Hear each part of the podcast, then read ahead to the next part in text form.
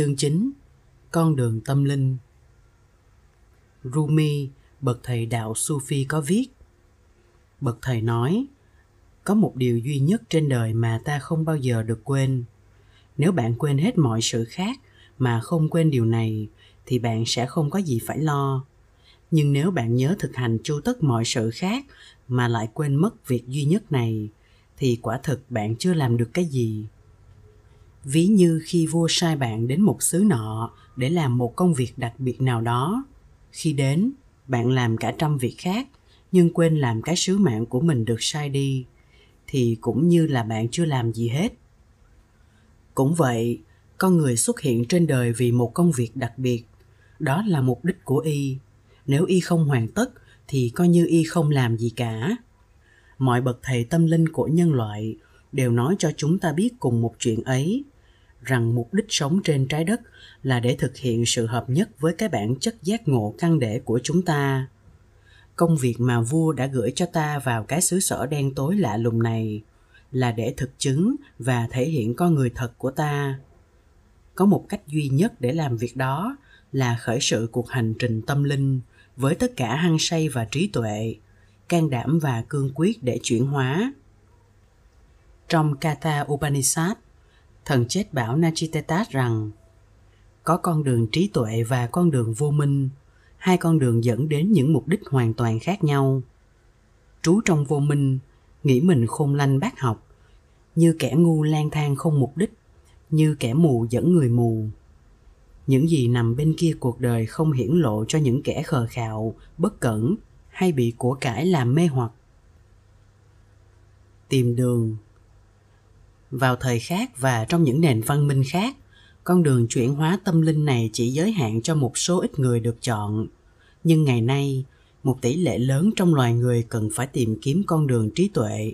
Nếu muốn giữ gìn trái đất khỏi những mối nguy bên trong và bên ngoài đang đe dọa nó. Trong thời đại phân hóa và bạo hành này, tri kiến tâm linh không phải là xa xỉ phẩm dành cho thiểu số chọn lọc, mà là một cái gì cấp thiết cho sự sống còn việc đi theo con đường tâm linh chưa bao giờ lại cấp thiết và gay go hơn bây giờ.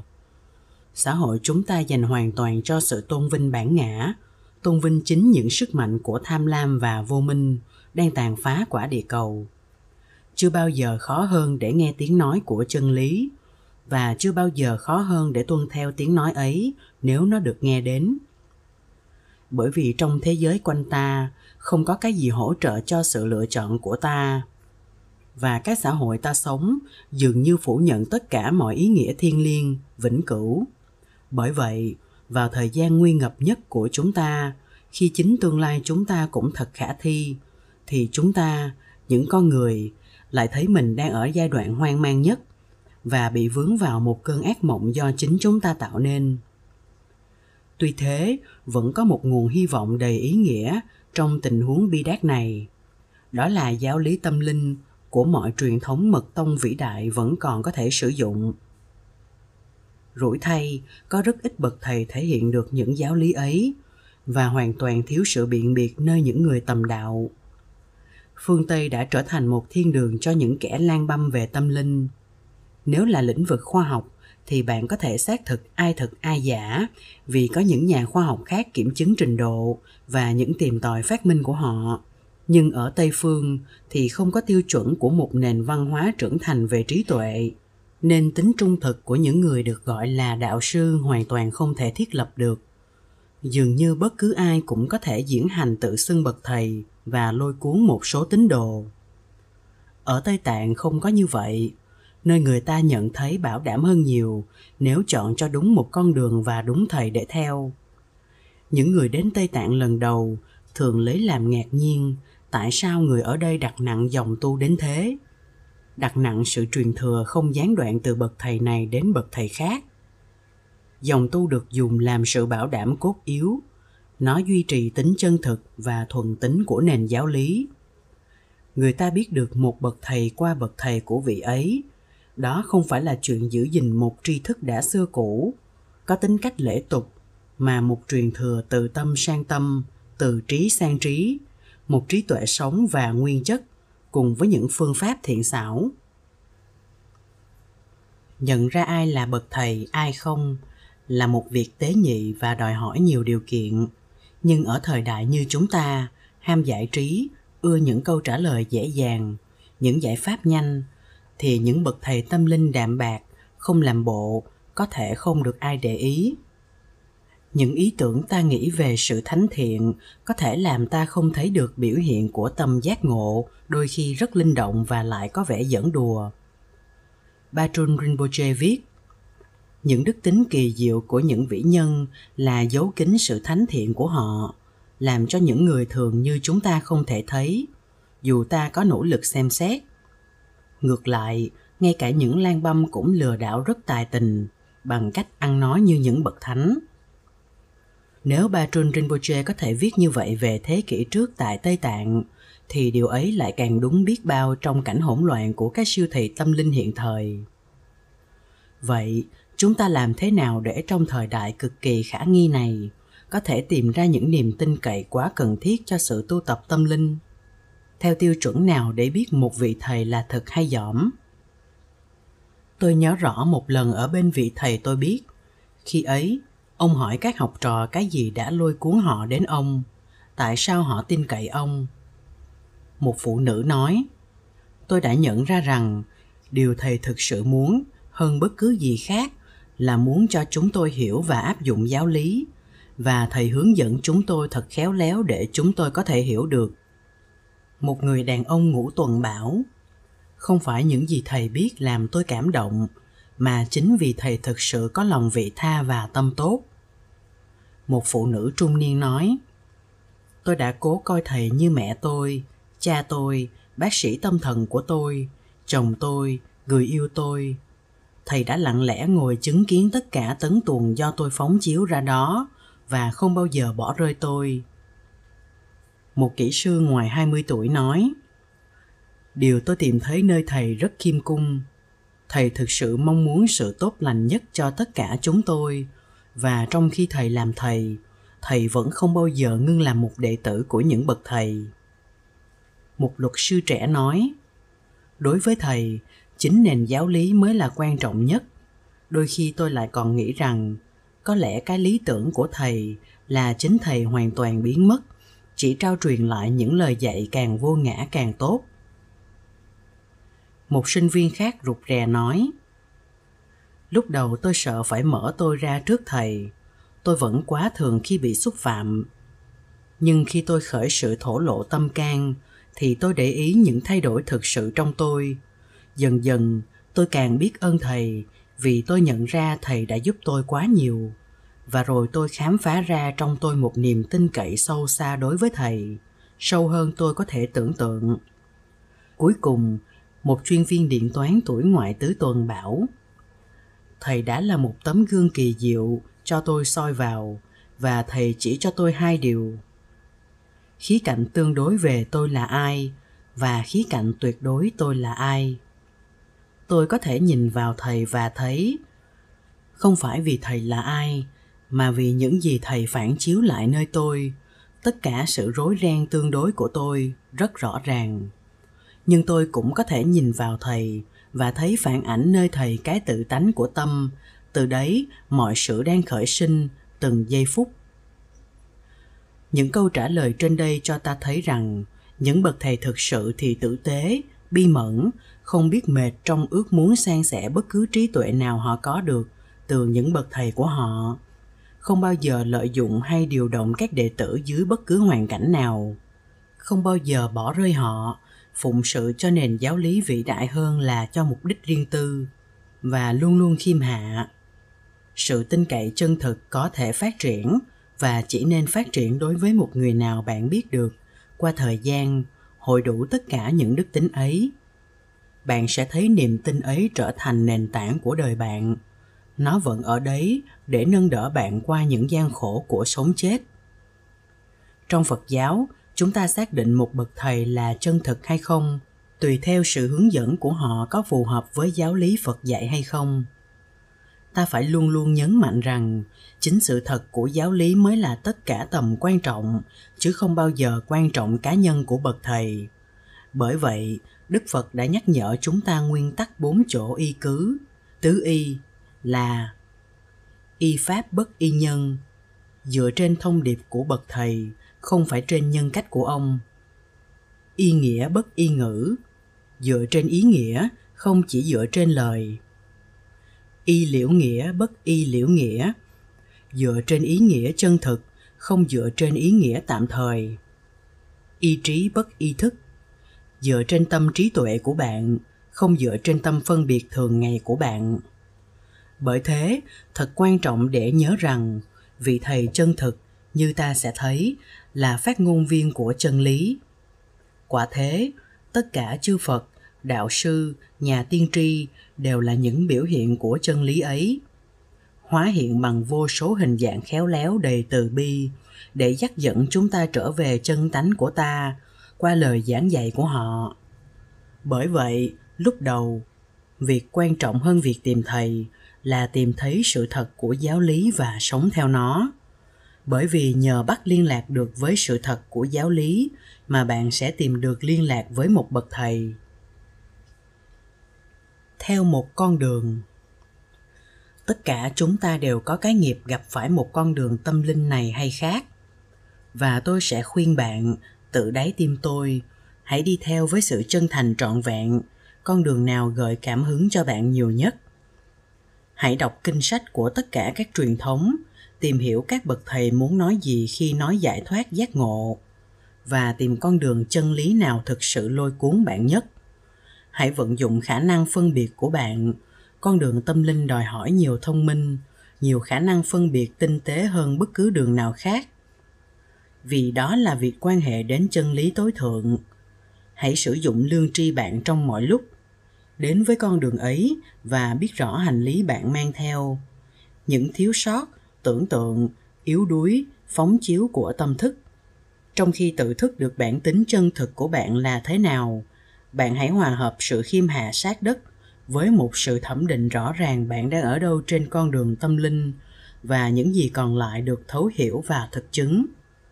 Điều quan trọng nhất là đừng để vướng vào cái mà tôi thấy khắp nơi ở phương tây, một kiểu đi chợ tâm linh. Chạy quanh từ thầy này đến thầy khác giáo lý này đến giáo lý khác, mà không có một sự dấn thân thực sự vào bất cứ nền giới luật nào. Gần hết mọi bậc thầy tâm linh thuộc mọi truyền thống đều đồng ý rằng điều cốt yếu là phải làm chủ, nắm vững lấy một đường lối tu tập, một con đường đưa đến chân lý bằng cách tuân theo một truyền thống với tất cả tim óc bạn, đi cho đến cuối cuộc hành trình tâm linh trong khi vẫn giữ thái độ cởi mở, kính trọng đối với tri kiến của các truyền thống khác. Ở tây tạng, chúng tôi thường nói, khi biết rõ một chuyện thì ta có thể thành tựu được tất cả. Tư tưởng đặc biệt thời nay là ta có thể luôn luôn mở ra cho mọi chọn lựa, và bởi thế không bao giờ dấn mình vào một cái nào. Nhưng đấy là một trong những ảo tưởng lừa dối nhất trong nền văn hóa hiện nay một trong những kiểu hiệu nghiệm nhất của bản ngã để phá hỏng sự tu tập của chúng ta. Khi bạn cứ tiếp tục tìm kiếm mãi, thì chính sự tìm kiếm trở thành một căn bệnh ám ảnh bạn. Bạn trở thành một khách du lịch về tâm linh, đi khắp nơi trốn mà không bao giờ tới một chỗ nào. Như Bachun Rinpoche nói, bạn để con voi của bạn ở nhà mà đi tìm dấu chân của nó ở trong rừng theo một con đường không phải là một kiểu tự giam giữ bạn hay để con đường ấy chiếm độc quyền đối với bạn, mà con đường ấy là một phương tiện thiện xảo, đầy bi mẫn, để giữ cho bạn tập trung luôn luôn vào đấy. Dù có bao nhiêu trở ngại mà chính bạn và cuộc đời của bạn chắc chắn sẽ xen vào. Bởi thế, khi bạn đã thăm dò những truyền thống mật tông, hãy chọn một vị thầy và theo sự hướng dẫn của vị ấy khởi hành lên đường tu tập là một chuyện mà có được kiên nhẫn, trì chí, tuệ giác, can đảm và sự khiêm hạ để theo cho đến cùng là một chuyện khác. Bạn có thể có duyên nghiệp để tìm ra một vị thầy, nhưng khi ấy, chính bạn phải tạo ra cái nghiệp để theo vị thầy ấy. Vì rất ít người trong chúng ta biết được làm cách nào để theo thầy, đó là cả một nghệ thuật. Cho nên dù giáo lý có vĩ đại đến đâu, bậc thầy vĩ đại đến đâu, điều cốt yếu vẫn là bạn phải tìm trong chính bạn cái tuệ giác và thiện xảo trong sự tu tập. Làm sao để yêu mến và tuân theo bậc thầy và giáo lý? Điều ấy không dễ. Sự việc không bao giờ toàn hảo. Làm sao mà toàn vẹn được khi chúng ta đang còn ở trong thế giới tương đối của sinh tử? Ngay cả khi bạn đã chọn được một vị thầy và rất chân thành theo giáo lý. Bạn vẫn thường gặp phải những rắc rối và bất mãn, mâu thuẫn và bất toàn. Đừng ngã quỵ trước những chướng ngại nhỏ nhen ấy. Đấy chỉ là những cảm xúc trẻ con của bản ngã. Đừng để chúng làm bạn đuôi mù trước giá trị bền bỉ và tinh túy mà bạn đã chọn được. Đừng để cho sự mất kiên nhẫn của bạn lôi bạn đi xa khỏi sự dấn thân tìm chân lý của bạn đã bao nhiêu lần tôi lấy làm buồn khi thấy nhiều người chọn được một giáo lý và bậc thầy, theo học với một niềm hăng say đầy hứa hẹn, mà sau đó lại mất niềm tin khi xảy đến những chướng ngại nhỏ không thể tránh. Họ rơi trở lại vào con đường luân hồi sinh tử, vào những tập quán cũ và để lãng phí nhiều năm tháng, có lẽ cả cuộc đời họ. Đức phật đã dạy trong bài pháp đầu tiên của ngài căn nguyên của mọi khổ đau chúng ta trong sinh tử là vô minh. Vô minh có vẻ như là bất tận khi ta chưa giải thoát khỏi nó. Ngay cả khi ta đã lên đường tu tập, sự tìm kiếm của ta vẫn còn bị sương mù vô minh vây phủ. Tuy nhiên, nếu bạn nhớ điều này và luôn giữ lời phật dạy trong tâm bạn, thì dần dần bạn sẽ phát triển được trí phân biệt để nhận ra được những mê muội của vô minh. Và nhờ vậy chúng không tác hại được sự tu hành của bạn hay làm bạn mất mục tiêu nhắm tới. Đức phật dạy, cuộc đời ngắn ngủi như một làn chớp. Tuy nhiên, như wordsworth nói, cuộc đời này thật quá nặng nề. Làm ra tiền và xài tiền cũng đủ làm cho chúng ta tiêu ma hết năng lực. Chính sự tiêu ma năng lực ấy có lẽ là cái sự nát lòng nhất về đời người. Nó phản bội lại tinh túy của ta nó để lỡ mất cơ hội quý báu mà cuộc đời này, cõi ba đô tự nhiên đem lại cho ta. Để hiểu được và thể hiện được tự tính giác của ta, điều mà những bậc đạo sư cốt nói cho ta biết là ta đã chấm dứt tự làm cho ta mê muội. Ta đã học được điều gì? Nếu vào lúc chết, ta không biết mình thực sự là ai. Tử thư tây tạng nói, tâm nghĩ xa xôi, không nghĩ cái chết sắp đến làm những hoạt động vô nghĩa này, rồi trở về hai bàn tay trắng. Thực là mê muội hoàn toàn. Điều cần là trực nhận bản tâm và giáo lý. Tại sao không tu tập đạo lộ trí tuệ ngay lúc này? Những lời này từ kim khẩu bậc thánh nói ra. Nếu bạn không ghi nhớ lời thầy vào tâm khảm, thì có phải bạn đã tự lừa dối mình? Bậc thầy đức phật dạy trong một mật điển trong tất cả chư phật đã giác ngộ không có một vị nào thành tựu việc này mà không nhờ đến một bậc thầy và trong tất cả ngàn vị phật sẽ xuất hiện trong đại kiếp này không một vị nào sẽ đạt giác ngộ mà không nương tựa vào một bậc thầy. Vào năm 1987, sau khi bậc thầy thân yêu Jujom của tôi từ trần ở Pháp, thì tôi đang ngồi trong xe lửa từ miền nam nước Pháp nơi ngài ở để trở về Paris. Trong trí tôi hiện ra muôn ngàn hành vi độ lượng, hiền lành và từ ái của ngài. Tôi rưng rưng mắt tự nhủ với mình nhiều lần. Nếu không nhờ thầy thì làm sao con hiểu được tôi nhận chân một cách tha thiết cái điều trước đây tôi chưa bao giờ biết đến đó là tại sao truyền thống chúng tôi lại đặt tầm quan trọng thiên liêng như vậy vào liên hệ thầy trò. Và mối liên hệ ấy là thiết yếu như thế nào đối với việc truyền thừa chân lý từ trí sang trí, từ tâm sang tâm. Nếu không có những bậc thầy tôi, thì tôi đã không thể trực nhận chân lý của lời dạy. Tôi đã không thể đạt đến tầm mức hiểu biết khiêm tốn mà tôi có được. Nhiều người tây phương nghi ngờ thầy. Thông thường bất hạnh thay, lại là vì những lý do chính đáng tôi không cần phải kể ra đây vô số trường hợp ghê gớm đáng chán về sự điên rồ tham lam và lường gạt đã xảy ra trong thế giới hiện nay kể từ khi Tây phương mở cửa đón nhận nền minh triết Đông phương vào những thập niên 50 và 60. Tuy nhiên, tất cả truyền thống trí tuệ lớn, dù là Kitô, Sufi, Phật giáo hay Ấn giáo, muốn có năng lực đều phải dựa vào quan hệ thầy trò. Bởi thế, điều mà thế giới cần một cách cấp thiết hiện nay là sự hiểu biết rõ ràng, càng minh bạch càng tốt, một bậc thầy chân thực là gì và một đệ tử chân thực là gì và gì là thực chất của sự chuyển hóa xảy ra nhờ lòng tin đối với thầy. Có lẽ sự mô tả cảm động và chân xác nhất về bản chất chân thực của bậc thầy mà tôi từng nghe là cách mô tả của thầy giam giang tôi ngài nói rằng, mặc dù bản tính chân thực của chúng ta là phật, song từ vô thủy nó đã bị che mờ bởi một đám mây đen vô minh mê lầm.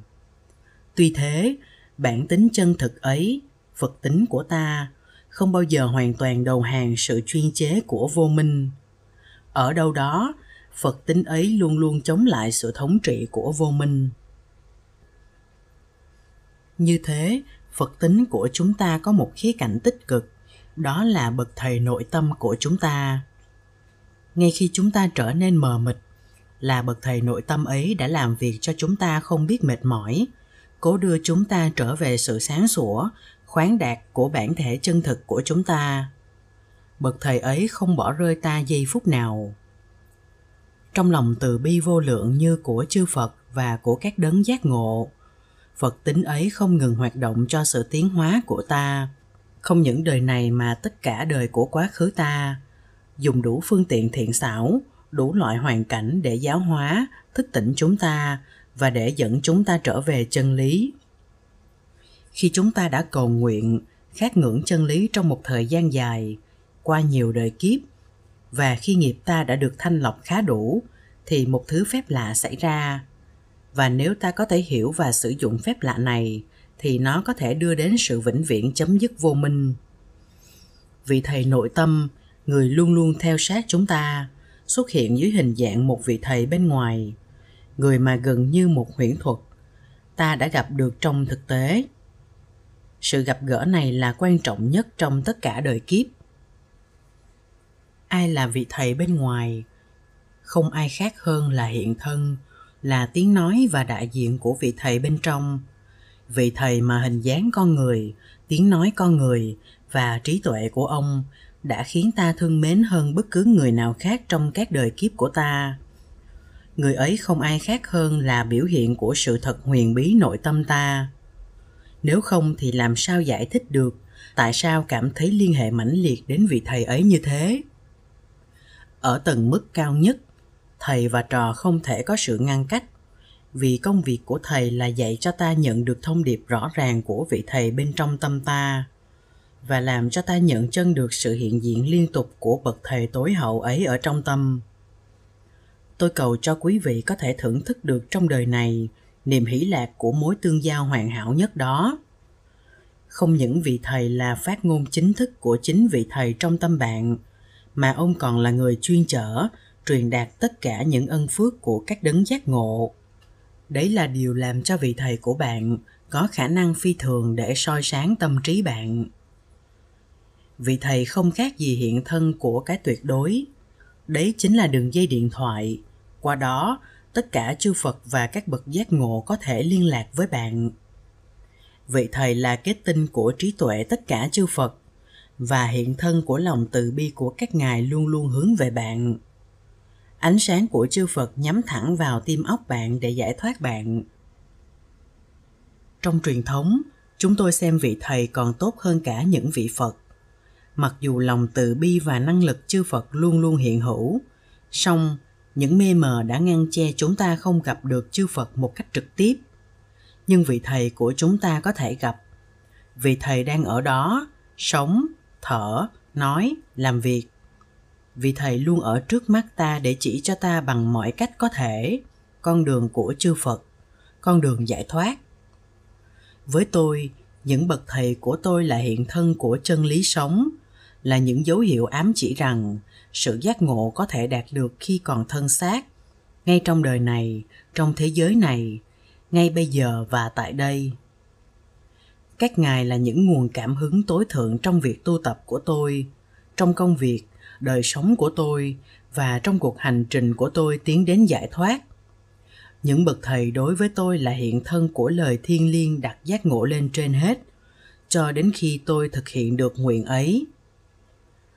Tôi biết rằng chỉ khi đạt giác ngộ, tôi mới hiểu biết hoàn toàn những vị ấy thực sự là ai, và biết được trọn vẹn lòng độ lượng, từ bi và trí tuệ vô biên của các vị tôi muốn san sẻ với các bạn lời cầu nguyện đẹp đẽ sau đây. Mà ở tây tạng, chúng tôi đọc để triệu thỉnh vị thầy trong tâm ta. Từ đóa sen lòng sùng kính trong tim con, hỡi thầy từ bi, chỗ nương cậy duy nhất của con. Hãy xuất hiện che chở con trong cơn khốn đốn, bởi các nghiệp quá khứ và cảm xúc hỗn loạn. Như viên ngọc an trú trên đầu con, mandala của đại lạc khơi dậy tỉnh giác và sáng suốt trong con. Xin thầy. Năng lực của lòng sùng kính. Như phật đã dạy về các vị phật đã giác ngộ, không ai là không nương vào một bậc thầy. Ngài còn dạy, chỉ nhờ lòng sùng kính mà thôi, ta có thể thực chứng chân lý tuyệt đối. Chân lý tuyệt đối không thể thực chứng được trong phạm vi cái tâm thường ngày và tất cả truyền thống trí tuệ lớn đều dạy con đường để vượt ngoài tâm thường ngày là trái tim. Con đường của trái tim là sự sùng kính. Dingo kiense Rinpoche nói, chỉ có một cách duy nhất để đạt giải thoát giác ngộ, đó là theo một bậc thầy chân thực. Thầy là vị hướng đạo giúp ta vượt biển sinh tử. Như mặt trời, trăng phản chiếu trên mặt nước lặng trong ân phước chư phật cũng luôn luôn hiện diện cho những người có lòng tin tuyệt đối. Ánh sáng mặt trời soi khắp, nhưng chỉ nơi nào có kính hội tụ thì mới đốt được cỏ khô. Khi những tia sáng bao la của tâm phật từ bi được hội tụ vào tấm gương lớn của lòng tin và sự sùng kính, thì ngọn lửa ân phước sẽ cháy bùng trong bản thể bạn. Vậy thì điều cốt yếu là biết được sùng kính thực sự có nghĩa gì? Đấy không phải là sự tôn thờ vô ý thức, không phải là bỏ hết trách nhiệm đối với chính bạn, tuân theo một cách mù quáng sự bốc đồng của một người khác. Sùng kính chân thực là một sự luôn sẵn sàng đón nhận chân lý không gián đoạn.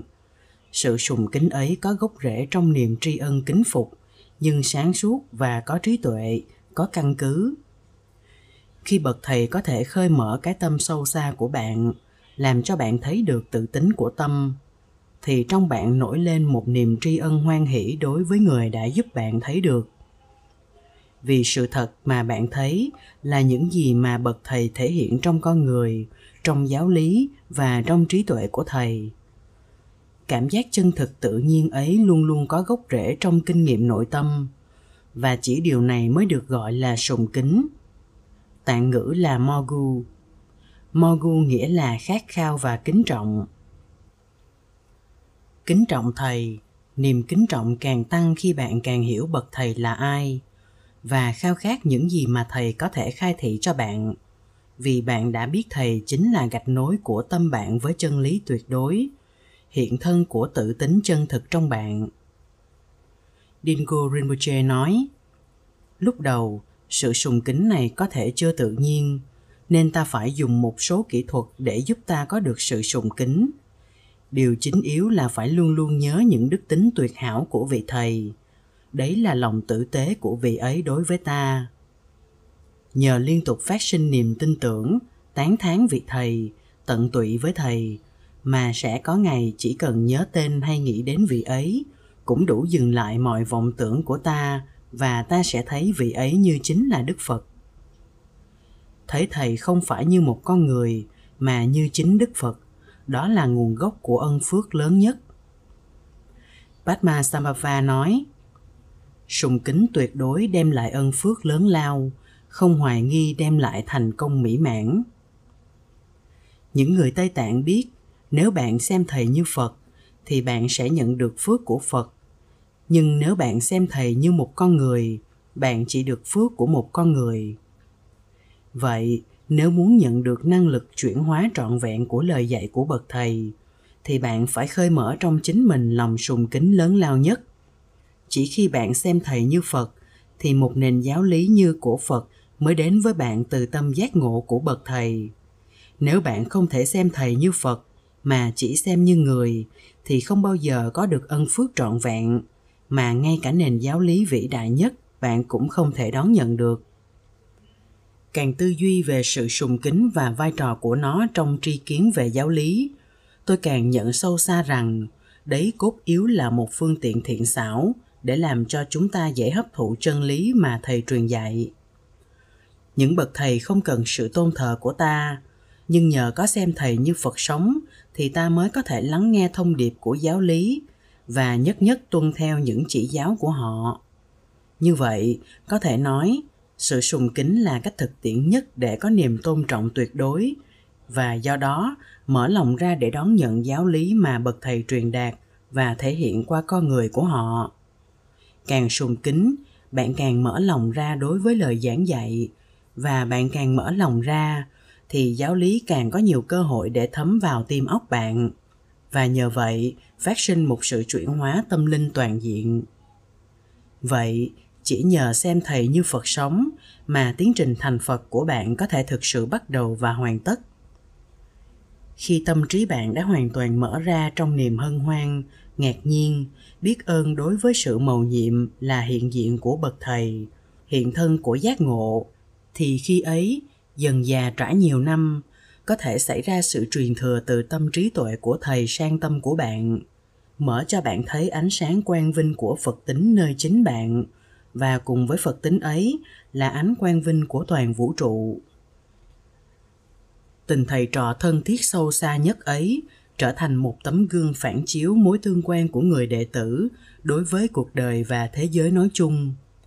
Bậc thầy trở thành hình ảnh cốt cán trong sự thực hành tri kiến thuận tịnh. Cao điểm của nó là khi hành giả thấy một cách trực tiếp, không còn chút nghi ngờ nào. Thầy là phật sống, lời thầy là phật ngôn tâm thầy là tâm giác ngộ của tất cả chư phật. Mỗi hành động của thầy là một biểu hiện của phật hạnh. Chỗ thầy ở là cảnh giới phật, và ngay cả những người xung quanh thầy là ánh sáng do trí tuệ của thầy chiếu ra. Khi những nhận thức như vậy càng ngày càng hiện thực và vững chắc, thì phép lạ trong tâm mà hành giả đã trông ngóng từ bao đời kiếp có thể dần dần xuất hiện hành giả khởi sự thấy một cách tự nhiên rằng, mình, vũ trụ và tất cả hữu tình trong đó đều trong sáng toàn hảo một cách tự nhiên. Thế là cuối cùng hành giả đang nhìn vào thực tại với chính con mắt của mình. Bậc thầy, như vậy là con đường, là phiến đá thử vàng màu nhiệm để phát sinh một chuyển hóa toàn diện của mọi nhận thức nơi người đệ tử. Sự sùng kính trở thành phương thức nhanh nhất, giản dị nhất và thuần tịnh nhất để trực ngộ bản tâm và vạn pháp trong vũ trụ. Càng tiến trên con đường này, ta càng thấy tiến trình ấy hỗ tương duyên sinh một cách kỳ diệu. Khi chúng ta cố liên tục phát sinh lòng sùng kính, sự sùng kính ta có được ấy lại phát sinh ra ánh sáng của tự tâm ta. Sự thấy được ánh sáng tự tâm lại làm cho ta tăng lòng sùng kính đối với bậc thầy đã khơi niềm cảm hứng cho ta như thế là sùng kính tuôn phát từ trí tuệ sùng kính và kinh nghiệm về bản tâm trở thành một thực thể bất khả phân và gợi cảm hứng lẫn nhau thầy của Patron Rinpoche là Zigme Gyalwe Nyugu.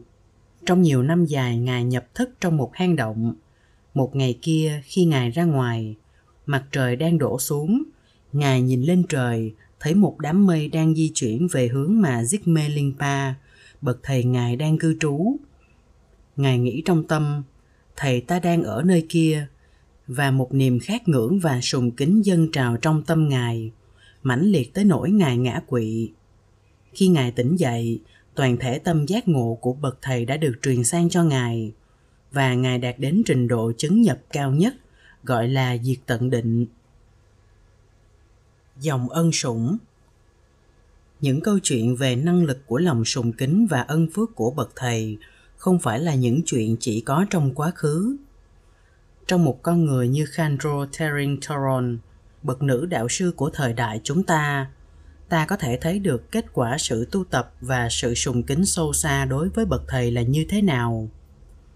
Tính khiêm hạ, giản dị của bà, Trí tuệ trong sáng của bà được mọi người Tây Tạng tôn kính.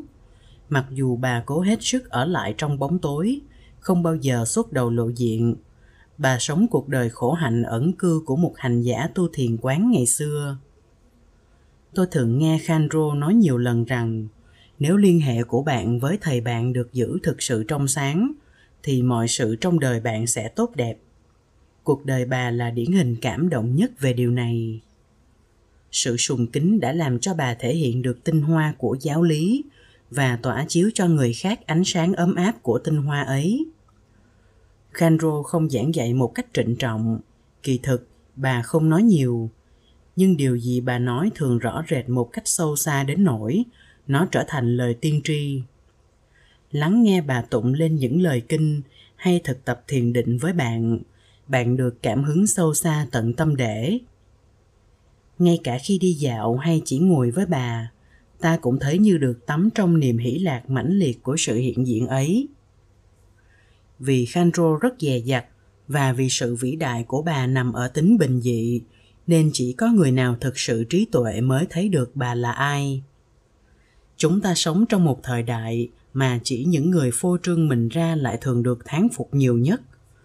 Nhưng chính trong những người khiêm cung như khandro mà chân lý đang sống thực sự nếu khandro có bao giờ đến giảng dạy ở tây phương, bà sẽ là một bậc thầy toàn hảo, bậc nữ đạo sư vĩ đại nhất, người nhập thể được một cách huyền diệm toàn triệt, đức từ bi và trí tuệ của tara. Tâm bi mẫn có tuệ giác được thể hiện qua thân hình một nữ nhân, có năng lực chữa trị tâm linh. Nếu tôi phải chết và có Khandro tiếp nối, thì tôi sẽ cảm thấy tin tưởng và an tâm hơn bất cứ bậc thầy nào khác tất cả những gì tôi thực hiện được đều là nhờ sự sùng kính các bậc thầy. Càng ngày, tôi càng ý thức rõ với niềm úy phục rằng những ân sủng của các bậc thầy đang làm việc qua tôi. Tôi không là gì nếu không có sự ban ân của thầy, và nếu có điều gì tôi làm được, thì đấy là làm một nhịp cầu giữa bạn và các bậc thầy. Nhiều lần, tôi đã nhận thấy rằng khi tôi nói về các thầy tôi trong các buổi giảng dạy thì lòng sùng kính của tôi gợi cảm hứng nơi những người nghe và trong những giây phút kỳ diệu ấy tôi cảm thấy các thầy tôi đang hiện diện đang ban ân phước và mở những trái tim các học trò tôi cho họ thấy được chân lý. Tôi nhớ ở Sikkim vào thập niên 60, khi thầy Giam Giang tôi chết không bao lâu, Dingo Khiense Rinpoche đang làm một loạt dài những lễ quán đảnh thuộc giáo lý của Padma Sambhava, có thể kéo dài nhiều tháng.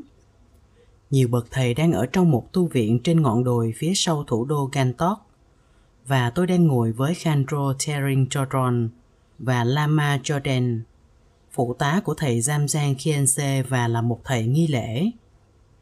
Chính vào lúc ấy, tôi kinh nghiệm được sự thật về cách làm thế nào một bậc thầy có thể truyền phúc lạc của tâm giác ngộ cho đệ tử, truyền tâm ấn. Một ngày, Dingo Khiense Rinpoche giảng dạy về sự sùng kính và nói về thầy Giam Giang Khiense, tuôn ra từ tâm ngài như dòng thác hùng hồn và đầy thi vị tâm linh. Khi nhìn thấy Dingo Khiense Rinpoche và lắng nghe thầy nói, một cách màu nhiệm, tôi nhớ lại phong thái chính thầy Giam Giang Kiense, những lúc thầy giảng giáo lý tuyệt vời một cách thao thao bất tuyệt, như từ một suối nguồn bất tận. Từ từ, tôi kinh ngạc nhận ra cái gì đã xảy đến.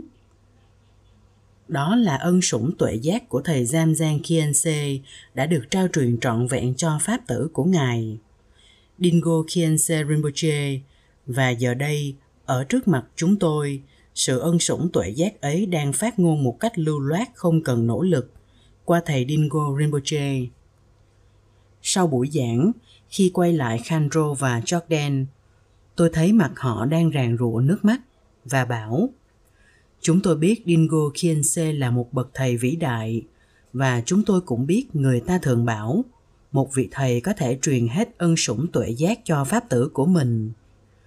Nhưng chỉ mới hôm nay, bây giờ và tại đây tôi mới thực chứng được sự thật ấy có nghĩa gì khi nghĩ lại cái ngày kỳ diệu ấy ở sikkim và nghĩ đến những bậc thầy vĩ đại mà tôi biết thì tôi lại nhớ đến những lời này của một bậc thánh Tây Tạng.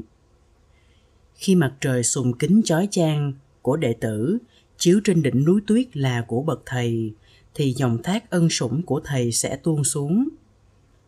Tôi lại nhớ đoạn văn của chính Dingo Khyentse Rinpoche đã diễn tả những đức tính cao quý vô biên của bậc thầy một cách hùng hồn hơn bất cứ đoạn nào khác.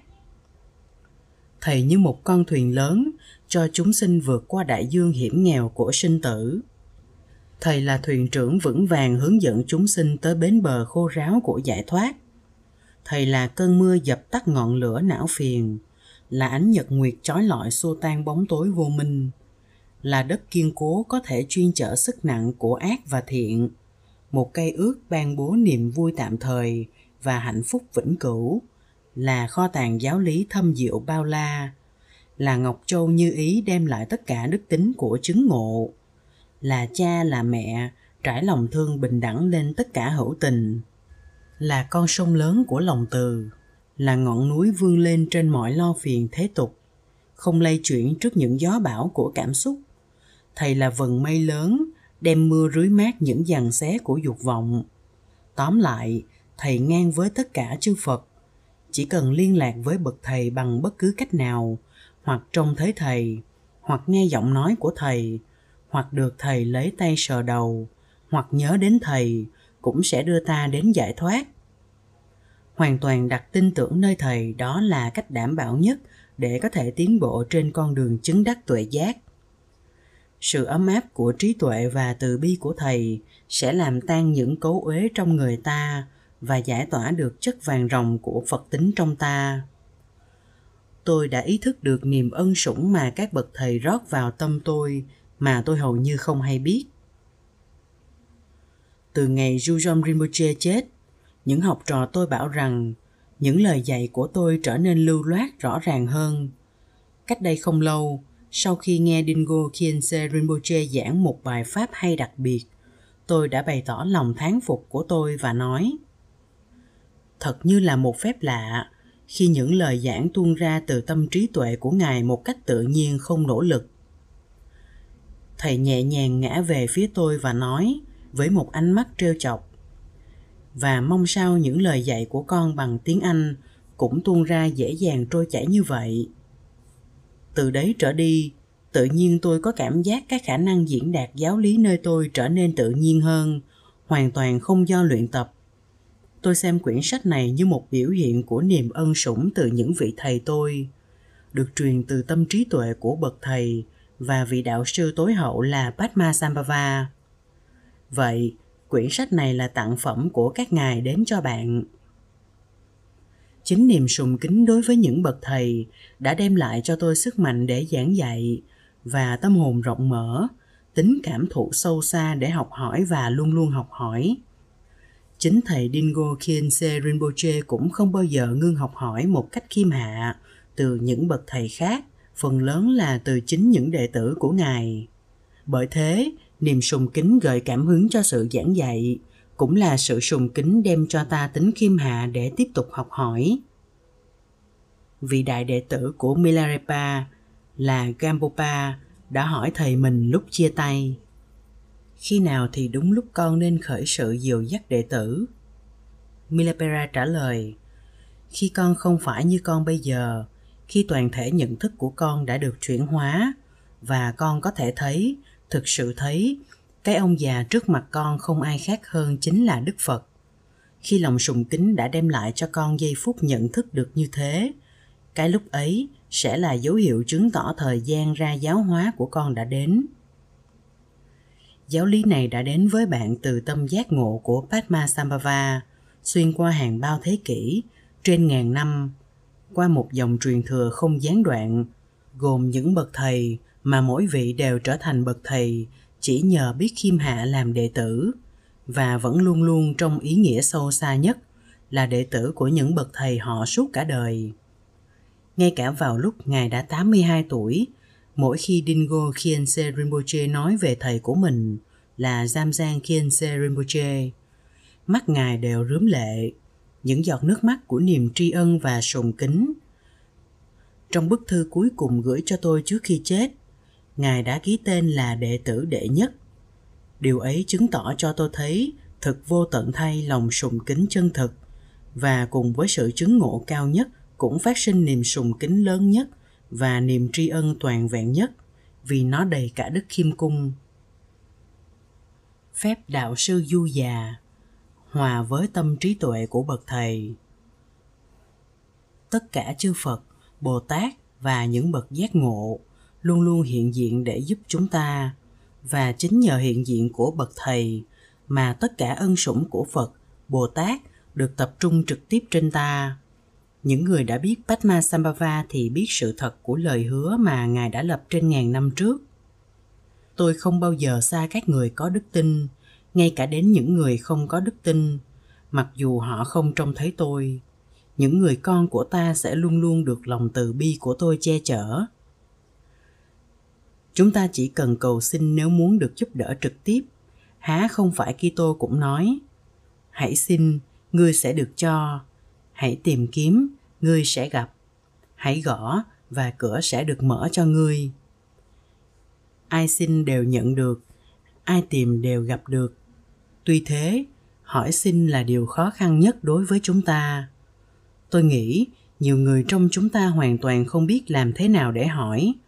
Đôi khi vì ta kiêu căng, đôi khi vì ta không muốn được giúp đỡ, đôi khi vì ta biến nhát đôi khi vì tâm ta bận rộn đủ thứ vấn đề, lo ra và mờ mịt đến nỗi, ta không bao giờ nghĩ đến chuyện giản dị là hỏi.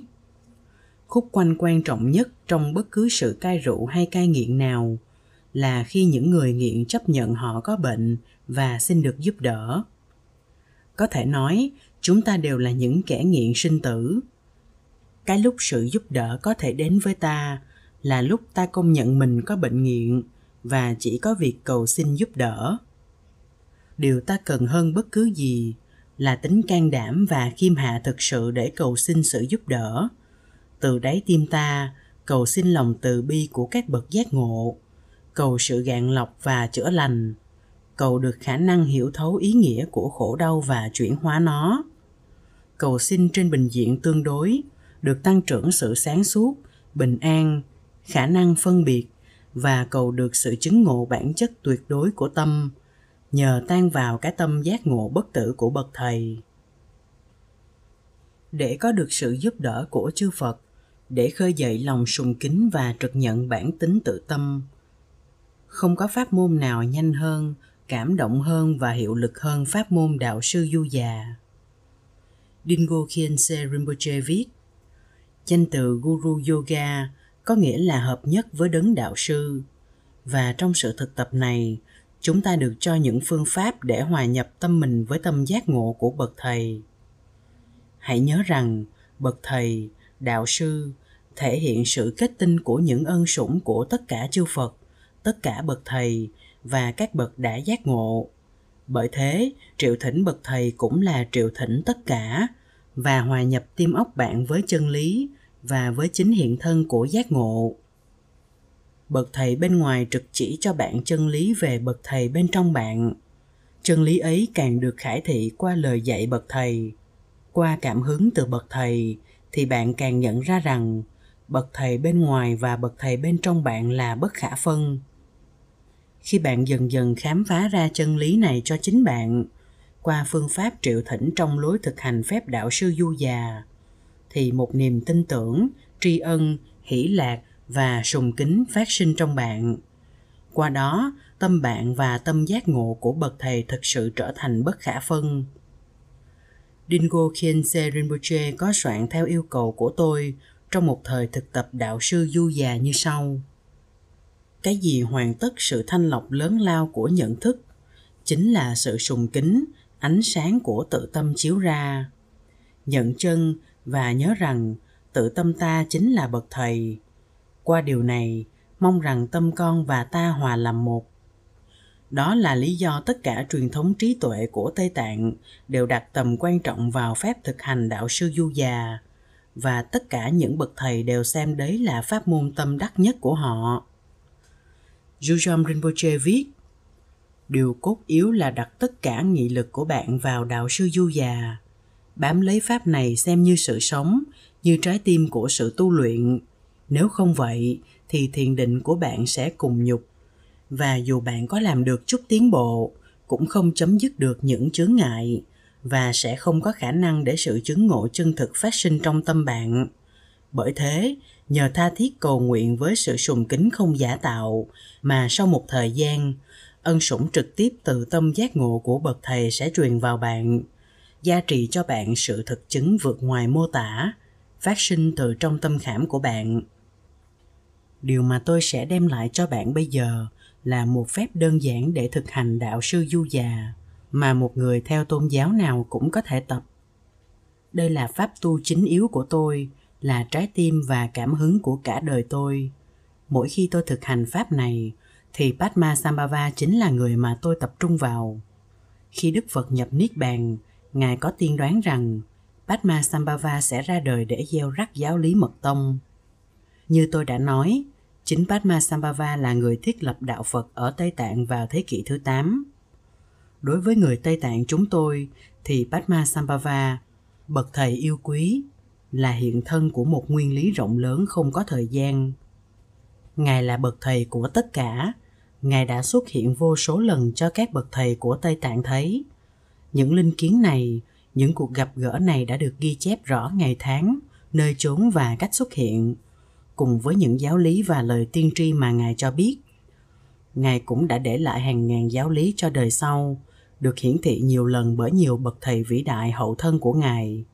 Một trong những giáo lý Ngài để lại ấy là tử thư Tây Tạng – Tôi luôn luôn cầu Padma Sambhava trong những lúc gặp khó khăn khủng hoảng và Ngài không bao giờ không ban ơn sủng và năng lực cho tôi. Khi tôi nghĩ về Ngài thì các bậc thầy của tôi đều là hiện thân của Ngài. Đối với tôi thì Ngài hoàn toàn sống động vào mọi lúc và lúc nào toàn vũ trụ cũng chiếu sáng với vẻ đẹp, năng lực và hiện diện của Ngài. Ôi hỡi đạo sư, bậc thầy tôn quý, Ngài là hiện thân của từ bi, và ân sủng của tất cả chư Phật là đấng che chở tất cả hữu tình, thân con, tài sản con, tim con, linh hồn con, tất cả con xin dâng lên Ngài. Từ giờ phút này đến khi con đạt giác ngộ, trong hạnh phúc hay đau buồn, trong hoàn cảnh tốt hay xấu, lên cao hay xuống thấp, con hoàn toàn nương tựa vào Ngài, hỡi đấng liên hoa xanh. Người biết con, hãy thương tưởng, dìu dắt con, làm cho con trở thành một với Ngài. Tôi xem Padma Sambhava như là nhập thể của tất cả bậc thầy tôi. Bởi thế, khi tôi hòa nhập tâm tôi với Ngài trong phép đạo sư du già, thì tất cả bậc thầy của tôi đều bao hàm trong đó. Tuy nhiên, bạn có thể dùng bất cứ một vị đã giác ngộ nào, bậc thánh hay bậc thầy từ bất cứ tôn giáo nào hay truyền thống nào mà bạn cảm thấy sùng kính dù họ còn sống hay đã chết. Pháp đạo sư du già này có bốn giai đoạn chính. Triệu thỉnh, hòa nhập tâm bạn với bậc thầy qua tinh túy của vị ấy là thần chú. Nhận sự gia trì hay ân sủng, hòa nhập tâm bạn với bậc thầy và an trú trong bản tính tự nhiên Rigpa. một Triệu thỉnh, ngồi yên lặng, từ đáy sâu của tim bạn, hãy gợi ra những bầu trời trước mặt bạn hiện thân của chân lý dưới hình thức của bậc thầy bạn hay một vị thánh hay một người đã giác ngộ cố quán tưởng bậc thầy hay đức phật ấy đang sống. Tỏa chiếu ánh sáng trong suốt như cầu vồng. Hãy tin tưởng với niềm tin tuyệt đối rằng tất cả niềm ân sủng và đức tính của trí tuệ, từ bi và năng lực của tất cả chư phật đều được nhập thể trong vị ấy.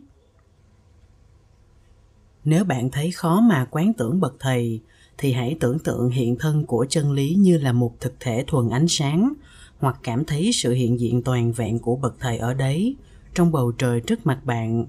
Đó là hiện diện của tất cả chư phật và các bậc thầy. Hãy để cho nguồn cảm hứng, hỷ lạc úy phục mà bạn cảm thấy lúc đó thay cho sự quán tưởng. Chỉ cần tin tưởng rằng sự hiện diện mà bạn triệu thỉnh đã thực sự ở đấy. Chính đức phật cũng đã nói, kẻ nào nghĩ đến ta là ta đã ở trước mặt kẻ ấy thầy tôi Jujom Rinpoche thường nói, không hề gì nếu lúc đầu bạn không thể quán tưởng. Điều quan trọng là cảm thấy sự hiện diện trong tim bạn và biết rằng hiện diện ấy là hiện thân của ân sủng, từ bi, năng lực và trí tuệ của tất cả chư phật. Rồi khi thư giãn và để tim bạn tràn đầy hiện diện bậc thầy, bạn hãy triệu thỉnh vị ấy một cách tha thiết thành khẩn trong tâm. Xin giúp con làm cho con thanh tịnh tất cả phiền não nghiệp chướng để chứng ngộ bản thân. Đoạn với niềm sùng kính sâu xa, hãy hòa nhập tâm bạn với bậc thầy và an trú tâm bạn trong tâm giác ngộ của thầy. Và khi bạn làm như thế, bạn hãy hoàn toàn quy phục nơi thầy, tự nhủ. Xin giúp con săn sóc con, cho con tràn ngập niềm vui và năng lực của ngài, trí tuệ của ngài hãy thâu tóm con vào trong tâm giác ngộ của ngài. Hãy ban cho con ơn sủng và trí tuệ. Khi ấy thì chắc chắn sự gia trì sẽ được rót vào tâm bạn. Dingo kiense rinpoche nói khi chúng ta khởi sự pháp tu này thì đấy là một cách trực tiếp thiện xảo và hiệu nghiệm để mang ta ra khỏi tâm phàm phu và nhập vào lĩnh vực thanh tịnh của trí giác Rigpa. Ở đấy, chúng ta sẽ khám phá rằng tất cả chư Phật đều hiện diện. Bởi thế, pháp môn này thực sự chuyển hóa được tâm bạn. Khi bạn triệu thỉnh Phật, thì Phật tính của tự tâm bạn có thể được đánh thức và khai ngộ, tự nhiên như một đóa hoa dưới mặt trời. 2. Đào sâu và làm chín mùi ân sủng. Khi đến giai đoạn này của sự tu tập, hòa lẫn tâm tôi với bậc thầy qua câu thần chú. Tôi đọc câu chú. Omahum Vara Guru Padma Siddhihum. Mà tôi tưởng như là Padma Sambhava thực sự và là ân phước của tất cả những bậc thầy dưới hình thức âm thanh. Tôi tưởng tượng toàn thân tôi tràn ngập hiện diện của Ngài và câu thần chú tinh túy của Ngài đang ngân vang và thấm khắp người tôi như thể hàng trăm Padma Sambhava dưới dạng âm thanh đang lưu hành trong tôi, chuyển hóa toàn bản thể tôi. Vậy, dùng câu chú, dâng hiến tim và hồn của bạn trong niềm sùng kính nhất tâm, hòa tâm bạn với Padma Sambhava hay bậc thầy của bạn. Dần già, bạn sẽ thấy mình đến gần Padma Sambhava hơn và lấp khoảng trống ngăn cách tâm bạn với tâm giác ngộ của Ngài. Dần dần, nhờ năng lực của thực tập này, bạn sẽ thực sự kinh nghiệm tâm mình được chuyển hóa thành tâm giác ngộ của Padma Sambhava và bậc thầy. Bạn bắt đầu nhận chân được tính bất khả phân của hai tâm ấy, như khi thọc ngón tay vào nước thì ướt, vào lửa thì nóng. Cũng vậy, nếu bạn để tâm bạn vào tâm giác ngộ của chư Phật, thì tâm bạn sẽ chuyển thành bản chất giác ngộ của chư Phật. Nó giống như thể tâm phàm phu của bạn dần dần tan biến và sự tỉnh giác thuần tịnh phật tính của bạn bậc thầy bên trong bạn hiển lộ. Đây là ý nghĩa chân thực của ân sủng một sự chuyển hóa. Trong đó tâm bạn siêu việt vào trạng thái tuyệt đối. Sự chín mùi của ân sủng này là trọng tâm phần chính của sự tu luyện. Phần mà bạn cần phải dành nhiều thì giờ nhất khi bạn thực hành pháp đạo sư du già. 3. Gia trì. Bây giờ, bạn hãy tưởng tượng, từ nơi bậc thầy, hàng ngàn ánh sáng rực rỡ tuôn tràn về phía bạn, thâm nhập vào người bạn, tịnh hóa, chữa lành, ban ân sủng, gia trì cho bạn và gieo vào tâm bạn những hạt giống giác ngộ. Để cho sự tu tập ngày càng thêm phong phú, bạn có thể tưởng tượng nó mở ra trong ba giai đoạn. Trước hết, ánh sáng chói chang như pha lê màu trắng tuôn ra từ trán của vị thầy và đi vào luân xa ở trán bạn, tràn ngập toàn thân bạn. Ánh sáng trắng này tượng trưng ân sủng của thân Phật. Nó thanh lọc tất cả những ác nghiệp mà bạn đã tích lũy do thân ác hành. Nó tịnh hóa những huyệt đạo vi tế của hệ thống tâm vật lý của bạn. Nó đem lại cho bạn phúc lạc của Phật thân. Nó gia trì năng lực cho bạn thực hành quán tưởng và nó mở ra cho bạn sự chứng ngộ năng lực từ bi của tự tính tâm, hiển lộ nơi mọi sự vật. Kế đến, một luồng ánh sáng màu đỏ chiếu ra từ yết hầu của vị thầy, đi vào luân xa yết hầu của bạn, tràn ngập thân thể bạn. Ánh sáng đỏ này tượng trưng ân sủng của lời chư Phật. nó lọc sạch tất cả ác nghiệp bạn đã tích lũy qua ngữ ác hành nó lọc nội khí của hệ thống tâm vật lý bạn nó đem lại cho bạn ân sủng ngữ nghiệp của chư phật nó gia trì năng lực cho bạn thực hành thần chú và mở ra cho bạn chứng ngộ ánh sáng của tự tánh Rigpa. Thứ ba, một luồng ánh sáng màu xanh như ngọc lưu ly tuôn phát từ tim của bậc thầy vào luân xa ở tim bạn và tràn ngập người bạn. Ánh sáng xanh này tượng trưng cho ân sủng từ tim của chư Phật. Nó lọc sạch tất cả ác nghiệp bạn đã tích lũy qua ý ác hành. Nó tịnh hóa khí lực trong cơ thể tâm vật lý của bạn. Nó đem lại cho bạn ân sủng của tâm Phật. Nó gia trì cho bạn trong các thực tập yoga cao cấp và mở ra cho bạn chứng ngộ sự thanh tịnh nguyên ủy của tự tính tâm Rigpa. Bây giờ, bạn hãy nhận biết rằng bạn đã được gia trì qua sự ban ân sủng bằng thân, lời, ý không thể phá hoại của Padma Sambhava, của tất cả chư Phật. 4. An trú trong Rigpa Bây giờ, hãy để cho vị thầy tan thành ánh sáng và nhập làm một với bạn trong tự tính tâm bạn. Hãy nhận chân không nghi ngờ rằng bản tính như bầu trời của bạn chính là vị thầy tuyệt đối. Tất cả chư Phật ở đâu nếu không ở trong Rigpa, tự tính tâm bạn. Được bảo đảm trong nhận thức ấy, trong một trạng thái thoải mái khoáng đạt, bạn an trú trong sự ấm áp quang vinh và phúc lạc của bản thể tuyệt đối trong bạn. Bạn đã đạt đến nền tảng nguyên thủy, sự trong sáng nguyên ủy và tính giản dị tự nhiên. Khi bạn an trú trong trạng thái Rigpa ấy, bạn sẽ nhận thấy sự thật của lời dạy Padma Sambhava. Tâm chính là Padma Sambhava, không có thực hành thiền định nào ngoài tâm ấy. Tôi đã trình bày pháp tu ấy ở đây như một thành phần trong cõi trung gian tự nhiên của đời này, bởi vì đấy là thực tập quan trọng nhất trong đời và bởi thế quan trọng nhất vào lúc chết. Phép đạo sư du già, như bạn sẽ thấy ở chương 13, giúp đỡ tinh thần cho người hấp hối, là nền tảng của phép chuyển di tâm thức, phô qua vào lúc chết. Vì nếu vào lúc chết, bạn có thể đầy tin tưởng, hợp nhất tâm bạn với tâm giác ngộ của bậc thầy và chết trong niềm bình an ấy thì tôi xin hứa và bảo đảm với bạn là mọi sự sẽ tốt đẹp. Vậy, công việc của ta trong đời là thực tập nhiều lần sự hòa nhập với tâm giác ngộ của bậc thầy làm sao để nó trở thành một việc tự nhiên đến nỗi mọi hoạt động hàng ngày ngồi đi đứng ăn uống ngủ mộng càng lúc càng thấm nhuần sự hiện diện sống động của bậc thầy dần dần sau nhiều năm tập trung sùng kính, bạn bắt đầu biết và trực nhận được rằng tất cả tướng thế gian đều hiển bày trí giác của bậc thầy. Mọi hoàn cảnh trong đời, ngay cả những hoàn cảnh đã từng có vẻ bi thương, vô nghĩa hải hùng, bây giờ càng ngày càng tỏ lộ cho bạn thấy chính là sự giáo hóa trực tiếp và là ân sủng của bậc thầy và thầy nội tâm. Như Dingo Khyentse Rinpoche nói sùng kính là tinh túy của con đường tu tập. Và nếu trong tâm ta không có gì ngoài bậc thầy, không cảm thấy gì ngoài sự sùng kính nhiệt tâm, thì bất cứ gì xảy đến đều được xem như ân sủng của thầy. Nếu chúng ta chỉ thực hành với sự sùng kính luôn luôn hiện diện này, thì đây chính là sự cầu nguyện.